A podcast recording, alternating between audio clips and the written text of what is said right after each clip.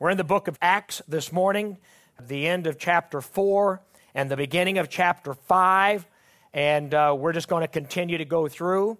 Uh, it just so happens that our partners over at Faith Bridge, uh, they are in the book of Acts as well, and about the same place. And that was not planned. That's amazing, isn't it? So you'll be able to continue your study of the book of Acts even as we transition, and uh, we're making those plans. Acts chapter 4, verse 32 through 5, verse 11. And today we're talking about a new community. We understand that Acts is um, uh, a sequel to the book of Luke. So you need to read the book of Luke to understand the book of Acts because Luke is writing history. These are not prescriptive passages of Scripture. In other words, Acts is not a book that is written for us to copy or do or prescribe for us. It is a descriptive narrative. It is talking about what happened when the Holy Spirit came and uh, it indwelt the hearts of his people. Not a tabernacle, not a temple, not a cloud by night, and a fire by night and a cloud by day. Not that. He now inhabits his people. And so he's giving what happened at this time when the, at the transition of the church of Jesus Christ. I came across an outline that I want to give to you quickly, and I think it'll, it'll help you. It's not mine, but I want to give it to you. First of all, the first, and these kind of help you in the uh, outline these chapter or these verses. Uh, it describes their generosity. All right, verses 32 and 33 describe their generosity. we'll talk about these, but this is an outline. In verse 34 and 35, it, uh, their generosity is manifested. Now we're going to see how it is manifested. The word manifested means revealed, something you can see, manifest. That makes you to see something. and that's what they're doing there. Verse 36 through 37, an example of someone's generosity. There's going to be a guy named Barnabas who comes and does something very generous in the church. And then verses 1 through 11, a couple who only appeared to be generous. All right? This is a tough one, uh, tough one to preach.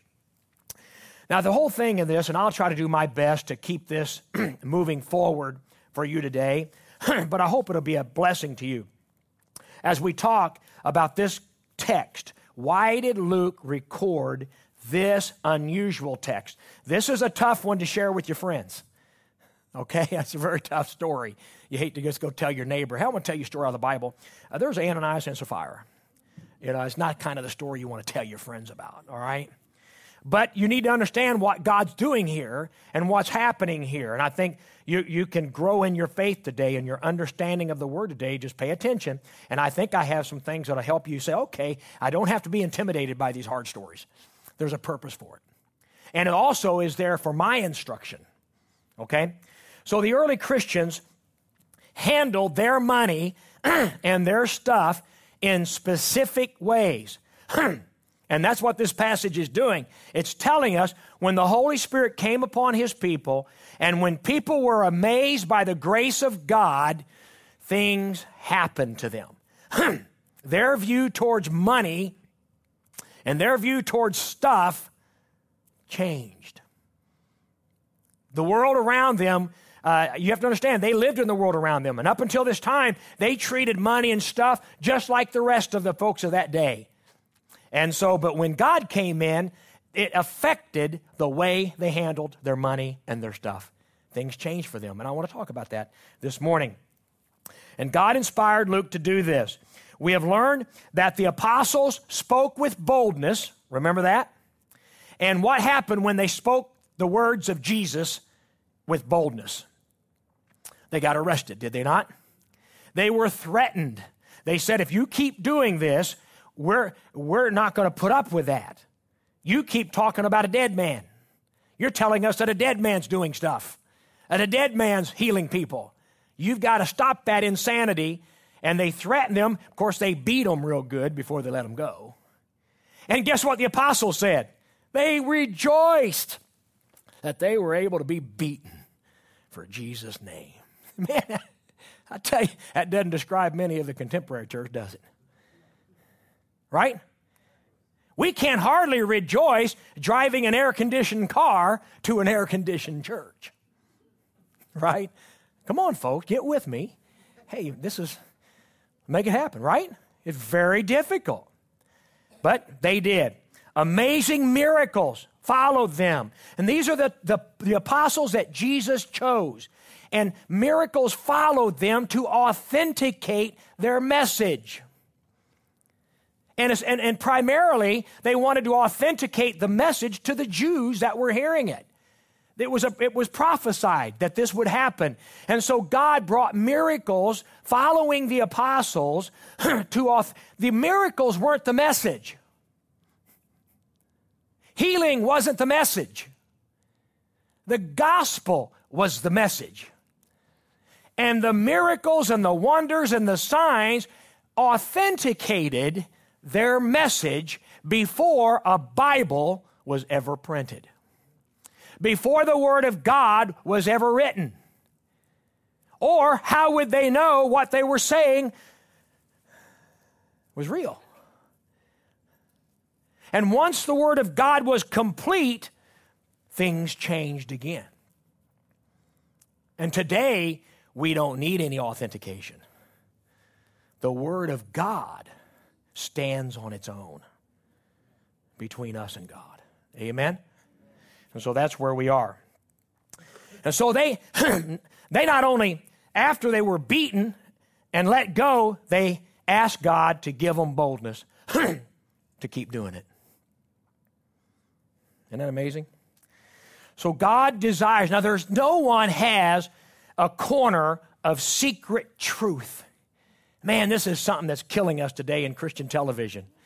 That we think that somebody out there, God says, Look, Kevin, he's never told me anything secret. I can tell you that right now. Right? And so he doesn't come up to somebody out there in TV land and he says, Hey, I want to tell you something secret. Nobody else I want you to stand up in the pulpit and then you proclaim it and you're going to get a book out of it. because nobody else knows this stuff. No, God says, I want everyone to come to the knowledge of the truth. Amen? That's every single person in here, if you desire it, can come to the knowledge of the truth. Now, if you don't desire it, then don't expect it, okay? But if you desire to know the truth, he said, Man, I desire to tell you the truth. And so we have to keep this in our minds. No one has a special truth and revelation from God today that they can leverage over Christians for any reason. Certainly not for personal gain. And so the church began to grow by the thousands.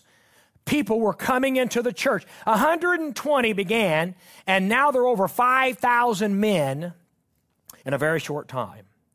And God's bringing people from different languages and different cultures and different ways of living, different ethnic groups. All of them are coming together. And the world was divided by those ethnic groups in that day. So the world in that day was different. They were divided. They weren't like America when you have a lot of different things. They were divided. You stayed over there, you stayed over there, you stayed over there. And all of a sudden, God comes on the scene through Jesus Christ and the Holy Spirit, and people from different languages start meeting in the same places and they start loving each other like Christ loved them. Man, the world would walk by and say, What is going on at the community center? Right? What's going on at so and so's house? Why are those weird people, those different color people in there? Why were those people that spoke different language? Why are they in there? They're not supposed to be. How are they doing this? And people began to wonder what's going on. And it was the move of the Spirit of God. And Luke records it. And so the point I want you to see here is all of this happens, all right? Now I'm bringing you back up to chapter 4, verse 31. I've just spoken to you. That's my introduction. All right? That's what's happened. And as soon as you read all of the beautiful miracle signs and wonders and the Holy Spirit coming on, guess what God does? Talks about money.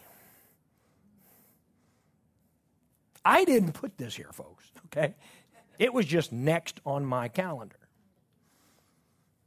He talks about stuff. See, Jesus spoke more about stuff and money than he did heaven and hell. There must be something about money that makes us tick. Right? And it made them tick because this is who he tells it to. And so now, no matter what happens, when God saves people, when God rescues people from eternal damnation, when God gives people new life, every single time, without exception, their attitude towards money changes. Amazing. All right, verse 32. Everybody have your Bible? If you don't have a Bible, we have some around. If we don't have one around, we have them up on the screen for you. Now, the full number of those who believed were of one heart and soul, and no one said, now listen to this, no one said that any of the things that belonged to him was his own. That's amazing, isn't it? But they had everything common. Everything common. Now, back in Acts chapter 2, 44, says the same thing. They held all things common.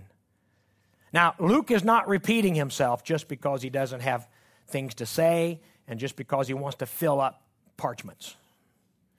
No, when the scripture repeats something, there is a purpose for that. He tells them in chapter 2 they had all things common. He tells them in chapter 4 here they had all things common. And they lived very different lives. This new church lived life differently than the people outside the church building, outside the house. They lived it different. And the way they used their stuff, because the world didn't have all things common. The world is out for itself, right? People come with and are amazed by the grace of God, and guess what? Things change. And one thing that he points out is that they had a different attitude toward their stuff. And no one said, now listen to this verse that we just read, and no one said that any of the things that belonged to him was his own. Now that's a little bit different. We don't talk that way, do we? The early church said, Nothing that I have belongs to myself. All right? That doesn't belong to me, right? And so uh, we say, This is my money. This is my stuff. Isn't that the way we talk about our stuff? But the early church said nothing. They said, understand it, they said it. It's how they thought about it. It was theirs, but they didn't say it was theirs. Okay, keep that in mind. Very, very important. All right? Verse 33 And with great power, the apostles were giving their testimony to the resurrection of the Lord Jesus Christ. That's the message. And great grace was upon them all. If I were you, I'd underline that. And great grace was upon them all. We're going to come back to that. There was not a needy person among them. In that early church, there were people who had a bunch of stuff, and then there were people who didn't. But after God came in, none of them were needy. That is the point. For as many as were owners of lands or houses sold them and brought the proceeds of what was sold and laid it at the apostles' feet, and it was distributed to each as any had need. They didn't um, designate, they just brought it. And they trusted the leaders of the church to distribute it. So you have people here who had material goods. It says they have lands and houses. We're fortunate just to get a house, right? These folks had lands and houses and stuff. Not all of them, but some of them. and they were saved. And then you had some of them that didn't have anything. And they're all part of the same church. All right? and what they were saying is everything that I have comes from God. And these folks said, I will share the extra stuff that I have for others in the church, not out there on the street, inside the church. We'll help people we never don't know. We'll help people on the street. But we well, we don't want to help everybody in the church. They have more than I do. They drive a better car than I do. You see what I'm saying? And miss the whole point. And somebody says, hey, this is a communal life. And so some people have brought out communal living. And that's not true at all. This is not talking about commune life. No, no one said it was their stuff. Back in Acts chapter 2, they met in each other's houses. Right? So they still own their houses. They didn't meet at the commune. They didn't sell everything they had, put it in a pile, and then everybody live off of it. That's not what he said at all. Because they've met in each other's homes. Right? They shared part of what they had with needy believers. That's exactly. So from time to time, someone would be led of the Spirit of God to take something that they have and they would sell it and then they would bring it to the apostles' feet, undesignated, no tax deduction, just give it. Right? They didn't have an IRS back in that day. They had a tax collector, but it was a lot different. All right? I mean, calling them tax collectors, that's generous, okay? Because they would drag you down the street, man. All right? And so we get to verse 36. Then Joseph, who was also called by the apostles Barnabas, which means son of encouragement, right? Son of encouragement. A Levite, a native of Cyprus, he sold a field. Circle the A, that helps you. He didn't sell all of his fields. He didn't sell everything he had. He just sold a field. Right? He just sold a field. And belonged to him and brought the money and laid it at the apostles' feet. You see, they did things a lot different that day. What if we were to put on the screen everything that you gave this past year? It'd make us feel uncomfortable, wouldn't it? We say, oh my Lord, don't want to go there. But you know, God sees it. But because you don't see God, sometimes it doesn't mess with you, right? But if you start seeing God, you'll start talking to God about things like that. And so here we are. If I were to put that up there, but in that day, they brought it, they sold it, and they put it at the apostles' feet. And they had all kinds of stuff. A piece of land. Notice that he trusts the leaders of the church to distribute it. He didn't bring it to Peter's feet and say, Now you make sure that gets over to this. Right? He just brought it and he says, It's yours and you're responsible for it now. Amen? That's exactly what it says. And they are to decide to use it the best way possible. And I hope and trust that we as a strong, we're a strong church in so many ways. And I hope that when we go over to Faith Bridge and they become our family and we become their family and we partner together, and I hope that we become even more generous and I hope we become people that can be a blessing to God's work. That's my prayer.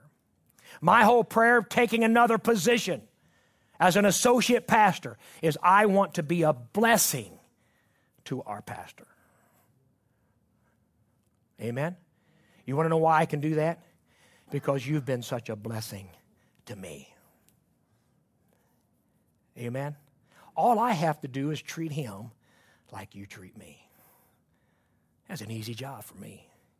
You folks have been so good to us.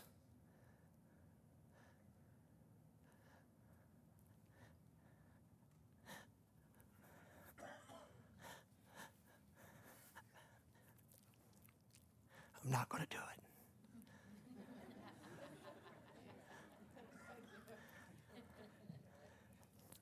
All right. Now let's move on.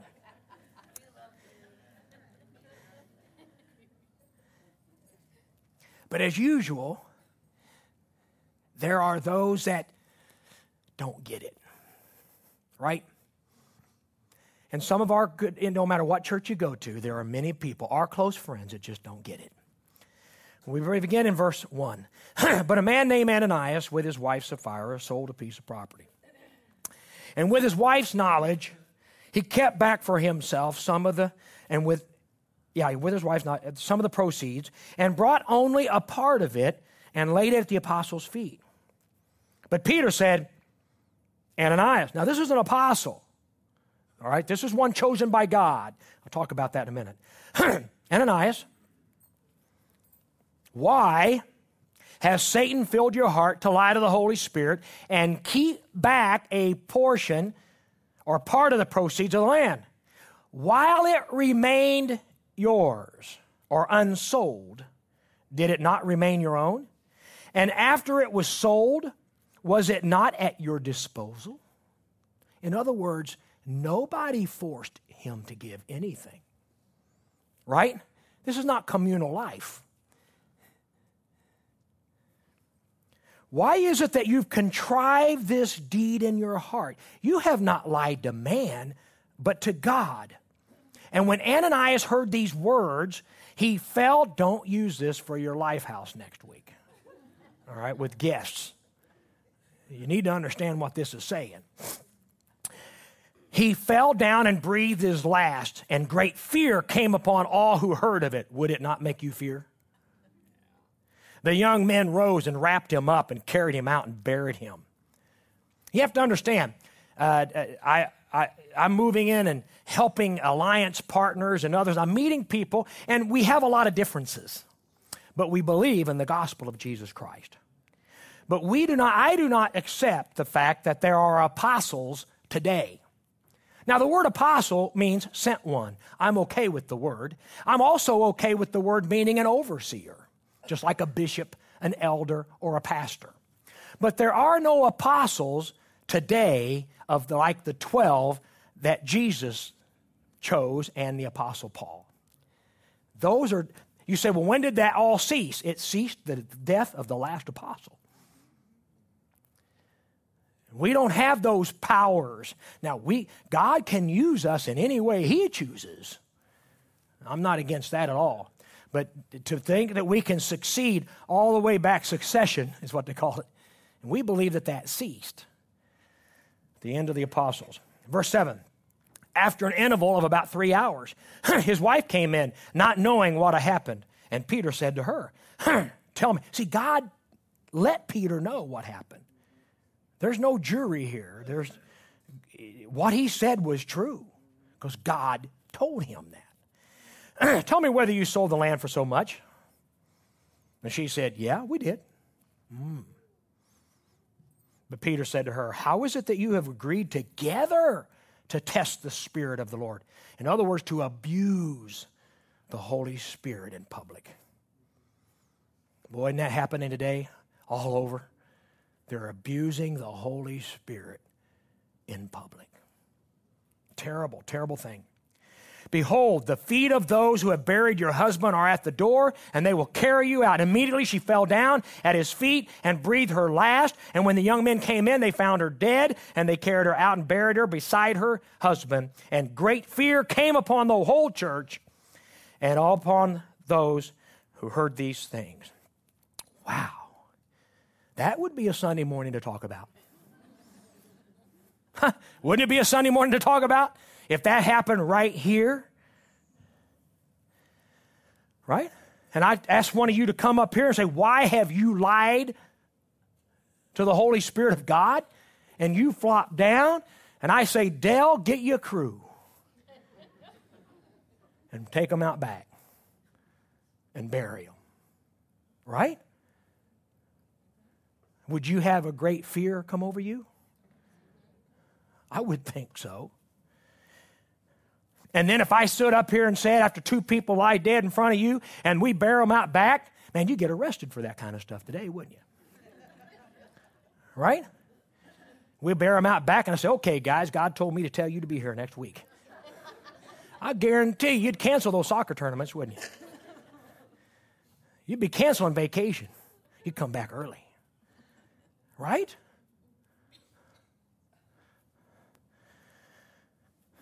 Now, I want you to notice this about this passage of Scripture. They did not die, they were not judged because they kept back a part of the money. That's not what they, that wasn't the problem. That's not the issue. They sold it for $10,000 and they said they sold it for eight. And they kept that. And that $2,000, God needed it and He wanted it, so He killed them. No, no, it wasn't the money. That's not what this is about. It says you have lied to God. and Peter clears it up when he says, Wasn't it yours before it sold? Nobody made you sell it. Nobody made you give all of it back. Wasn't it all yours?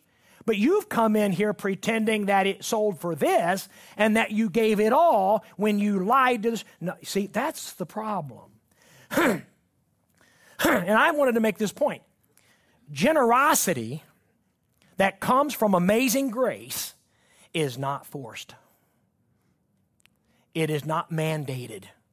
It is not a rule. Christians don't need rules for generosity.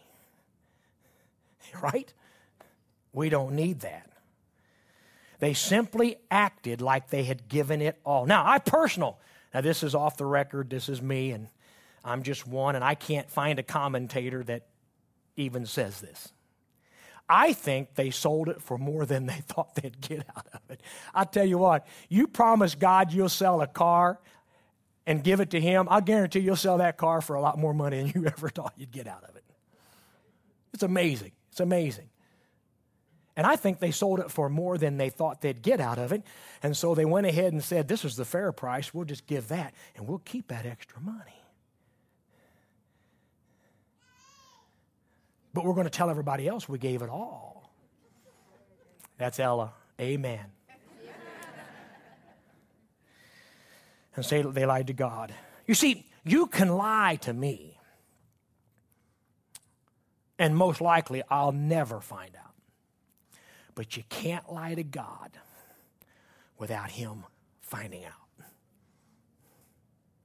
That's the point. So when you hear someone say that we need to get back to the church of Acts, you might want to say, hold on there. Maybe I kind of like Simply Church the way it is. Right? Maybe we don't want to go back there, okay? Right? We want to go back to the church of Acts. We need more miracles and healings and wonders. That's what we need, even though that's not what they preach. They preach the message of Jesus, the words of Jesus. But we need miracles and wonders.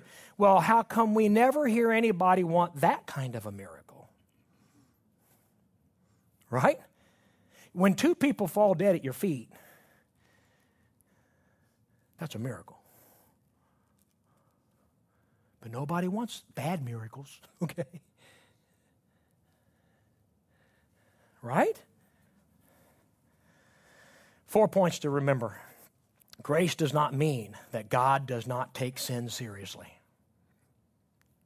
Right?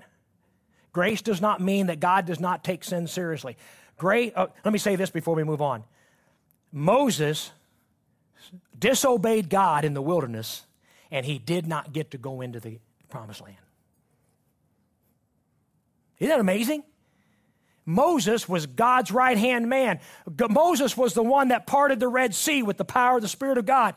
God did it. He spoke with God. He saw God's back. He did everything. And he struck that rock twice, and God said, I told you not to.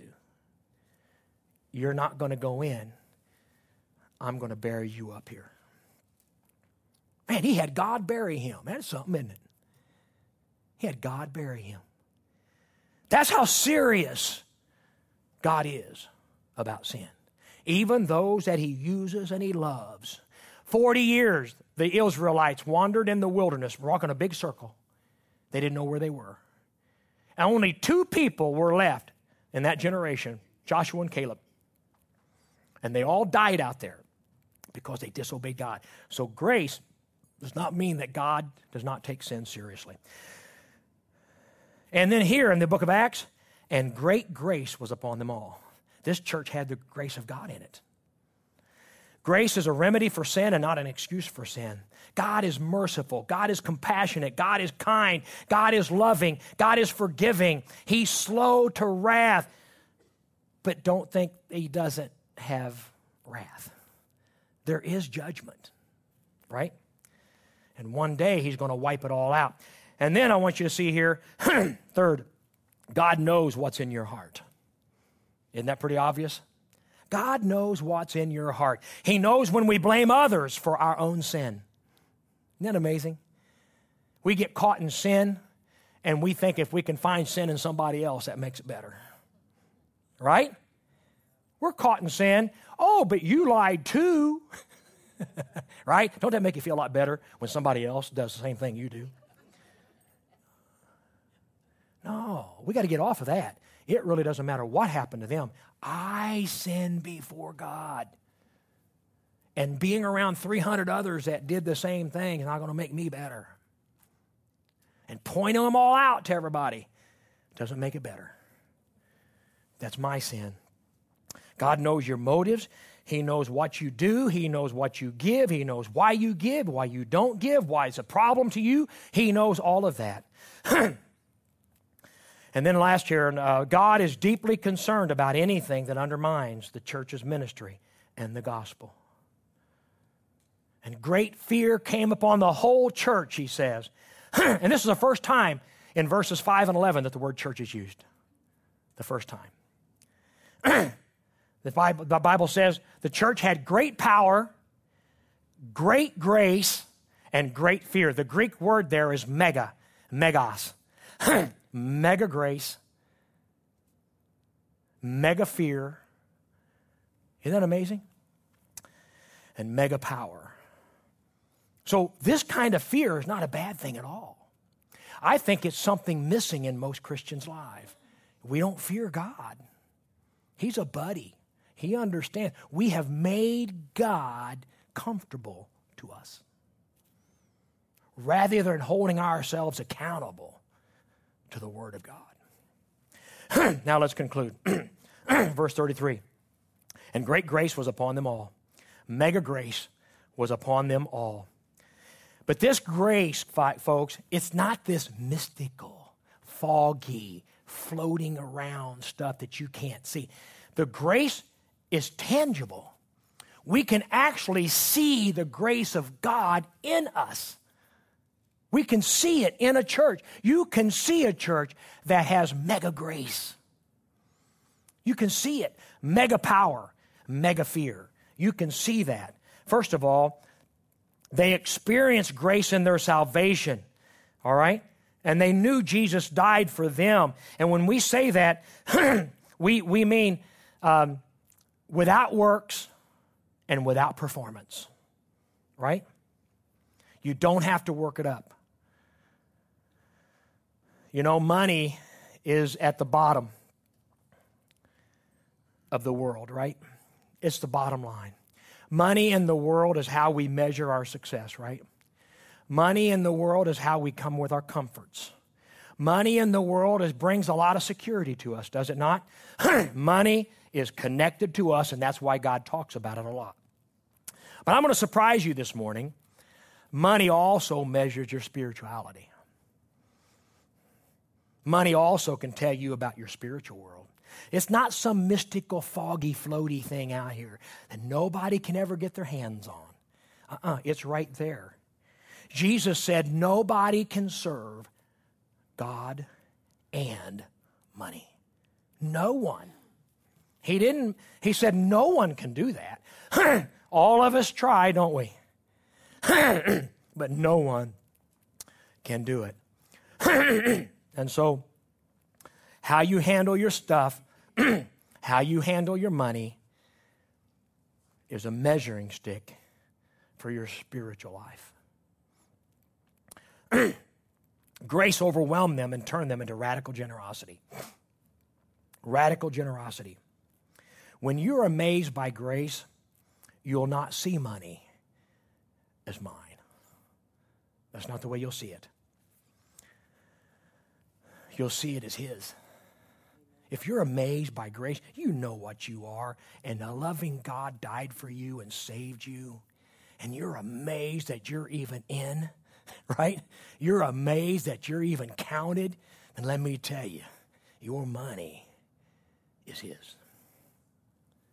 And then generosity is the response to grace. Our response to grace. Generosity is the response to grace. That is a guilt free question. Is generosity part of your life? Do you have to work it up? Do you have to see some kind of a child cry before you give? Or are you just amazed by grace? Right? Motivated by grace, amazed by grace. Here's a $20 bill.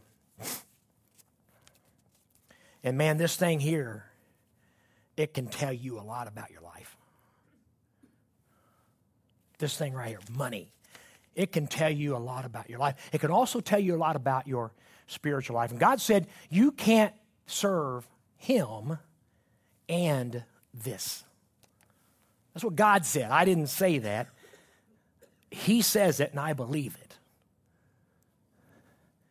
He says, where this is, that's where this is. Right? Where this is, that's where this is. That's amazing, isn't it? And God wants them both. If you give God this, you'll not have trouble giving God that.